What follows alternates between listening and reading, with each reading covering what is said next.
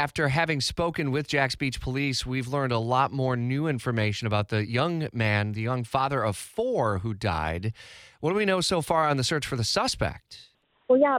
So right now, it's the police. Yesterday, they made a plea to a lot of the neighbors in the area, saying that you know they're still looking for information about a dark-colored or black SUV, and they're asking a lot of neighbors in that area, you know, go ahead and check their surveillance video if they have any that could have shown what led up to that deadly shooting near Sanctuary Boulevard and Jacksonville Drive. As you mentioned before, you know, very sad story. We know that this was a 33 year old man, a father of four, and he was gunned down in front of his two year old daughter.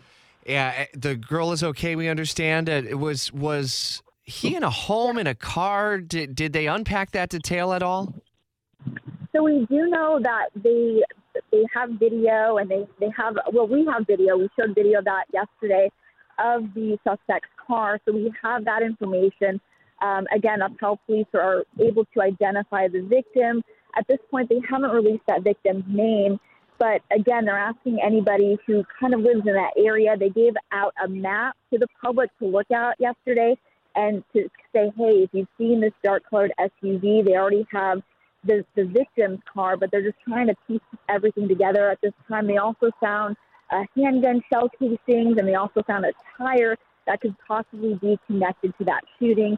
Uh, again, very little details as to whether or not that tire is, is linked to the victim's car, or if that's in, in fact linked to the suspect's car. The thing that stood out to me in listening to the briefing from Jax Beach Police was that uh, I think a reporter had asked the question of uh, should the community be on high alert about someone dangerous out there, and and they didn't really answer that, it, it, as though maybe this was someone who may have known the victim in this. Did they offer much more detail to that?